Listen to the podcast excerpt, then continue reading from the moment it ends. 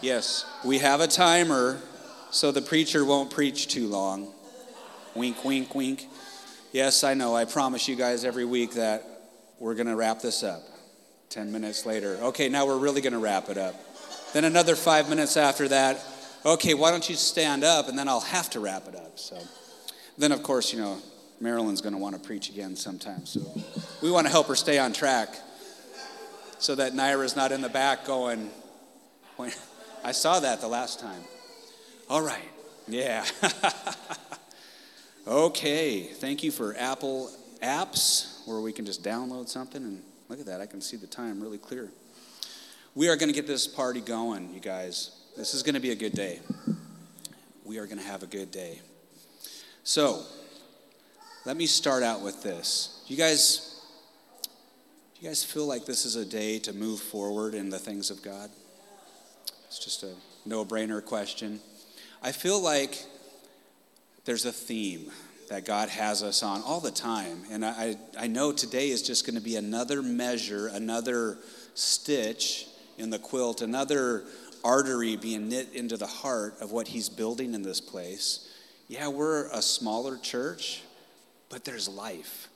And God is on this. He's, he's involved and he's, he's set a course ahead of us that for me, it's, it's an extreme joy to be able to be like a spearhead forward in things. And I'm just so happy that what he's bringing in, the people that he's adding, we all just are catching the heart of what God is doing. And awesome, there's the hunters.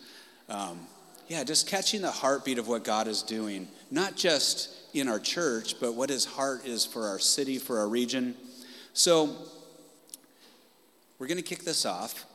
But I just want to kick this off with a couple short words here. I promise I'll try to keep it short. And like, but you're going to, no, we won't cut into your preaching time. That is your time. Um, so, a few of you who are newer in the room might, might not understand the language that I'm going to use, but this church we call, we call this church Legacy City Church, and our heartbeat is to build this church. Good morning. Sorry, you guys are all like turning around looking.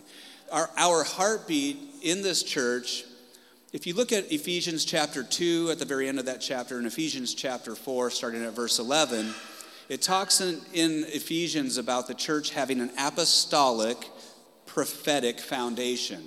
And in, well, that's Ephesians 2. That the church would be, be built on the foundation of the apostles and the prophets, with Jesus Christ being the chief cornerstone.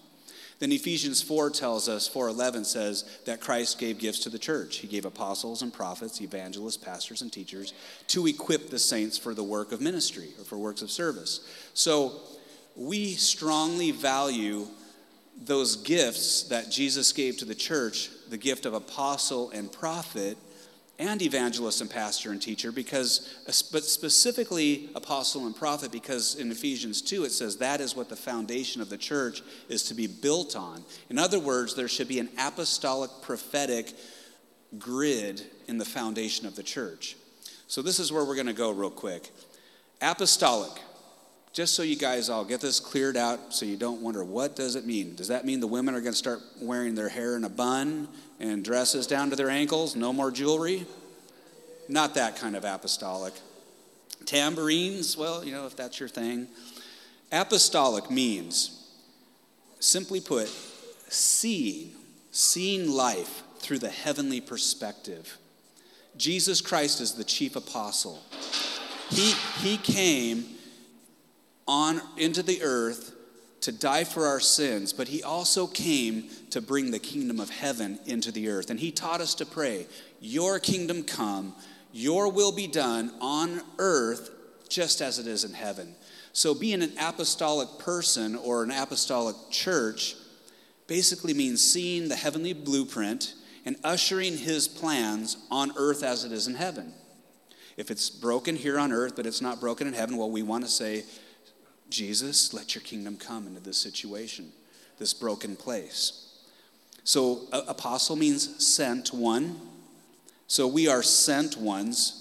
We are builders, we are kingdom carriers and kingdom releasers. So, we are the pipeline that Jesus has chosen to put his spirit in that we could establish his kingdom in the earth. That's apostle. So we are apostolic and we're also prophetic. And Naira is going to just blast us today with her her heart on what the prophetic means to her and what she sees God doing in that. It's going to be good. And I'm not trying to make her feel like all, oh boy, setting me up for. It's going to be good. I know it's going to be good. Prophetic. What does that mean? It just means hearing, hearing the voice of God. To be a prophetic Christian means you're able to hear his voice, and all Christians are able to hear his voice. Jesus said, My sheep know my voice, and they will not follow a stranger.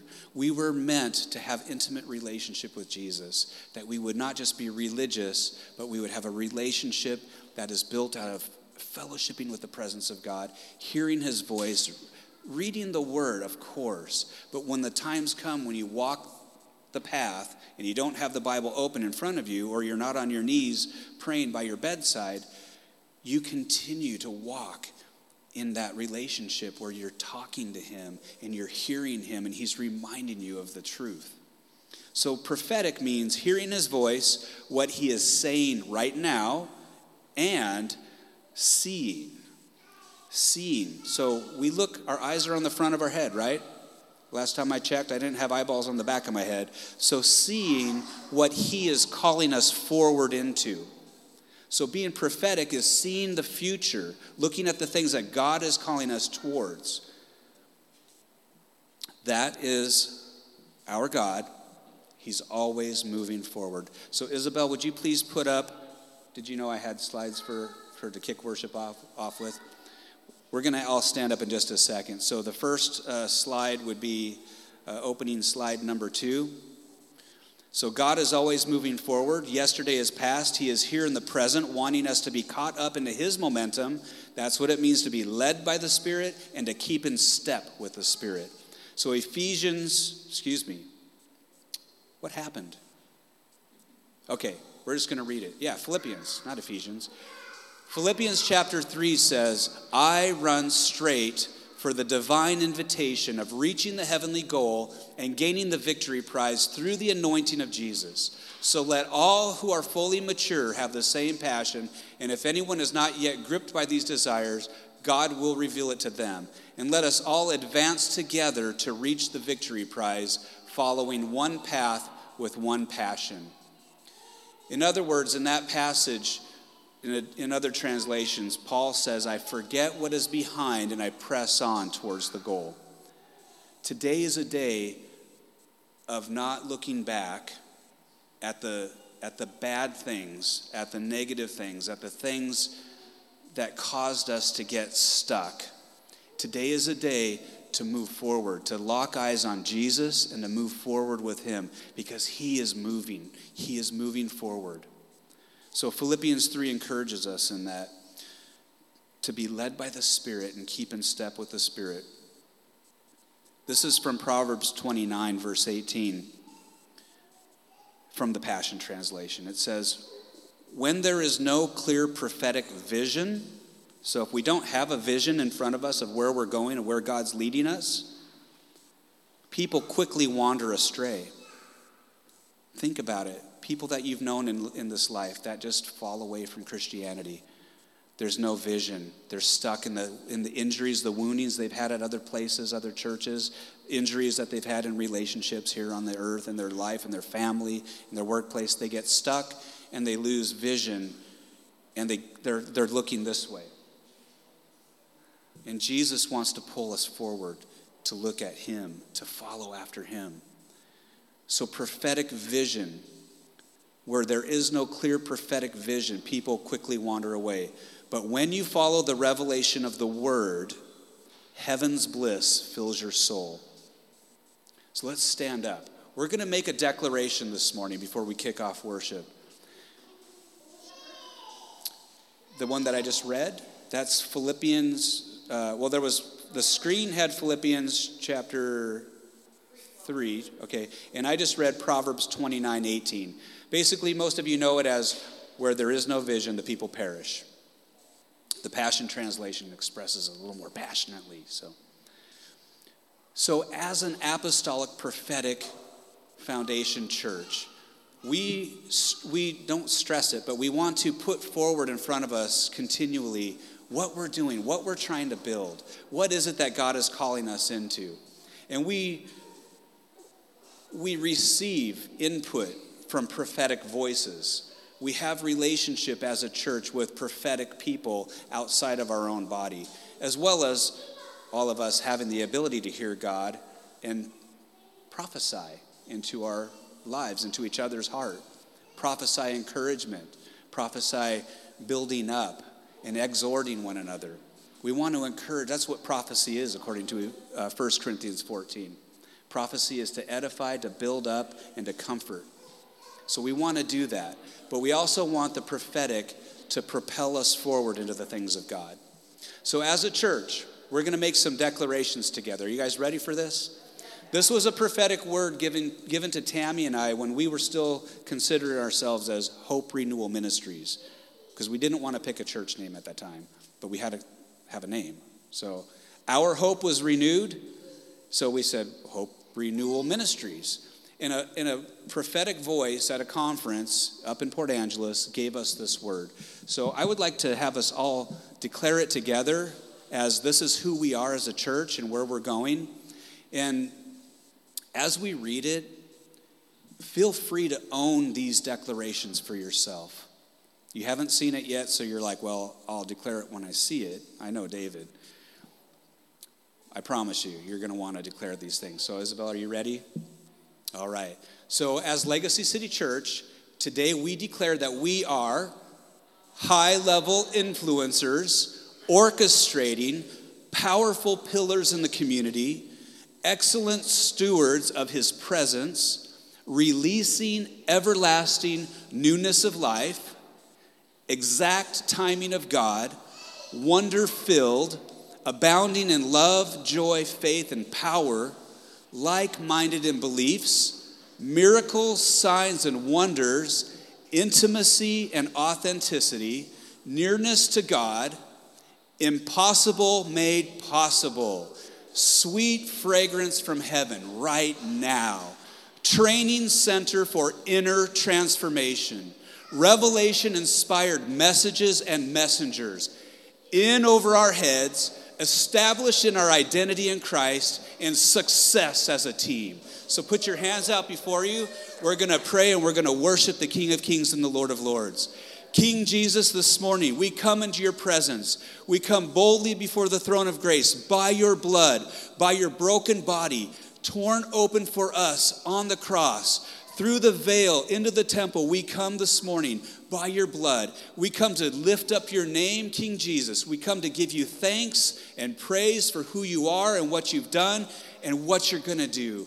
We love you, Jesus. We honor you. We want to lay our lives before your feet. We want nothing more than you and you alone. So come and rule and reign in this building and in our hearts. We invite you and we worship you in Jesus' mighty name.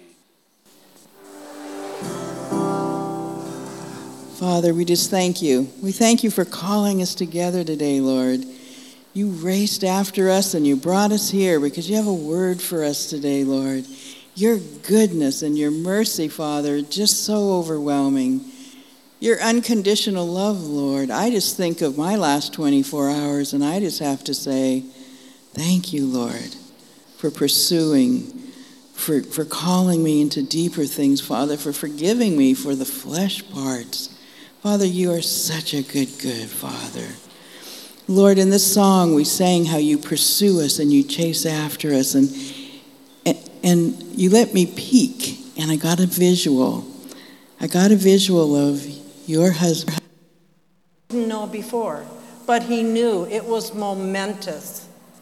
It struck him. He knew who was speaking to him, and it changed his life. That's how it is when we hear from the Lord. So recently, I felt like the Lord has really been speaking to me um, about our church, about our body, and particularly um, with Him forming us and building us up, building the body, but particularly about prophecy and hearing His voice and stepping out in ministering and stewarding those gifts that He gives us.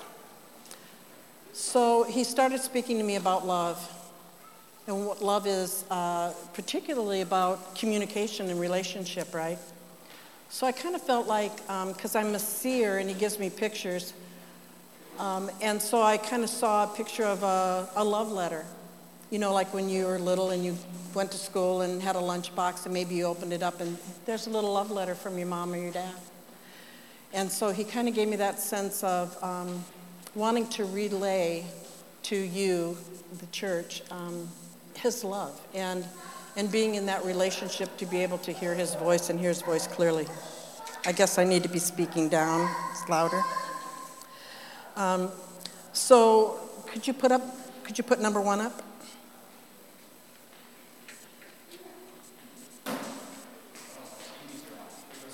That's okay. It's John 3:16. So God so loved the world that He gave His only begotten Son. I think we're all re, um, familiar with that relationship, and brought brought His Son so that we could be resurrected with Him when He was resurrected, and to leave our old life behind, so we can go to the grave every day, so to speak, and rise and be transformed and not be that that old man. So, being in relationship with God our Father is so important to him, and it's why he sent his son Jesus. Still have it now? Okay. Can we do number two, please? Since I didn't put them in my notes because they were going to be on the wall.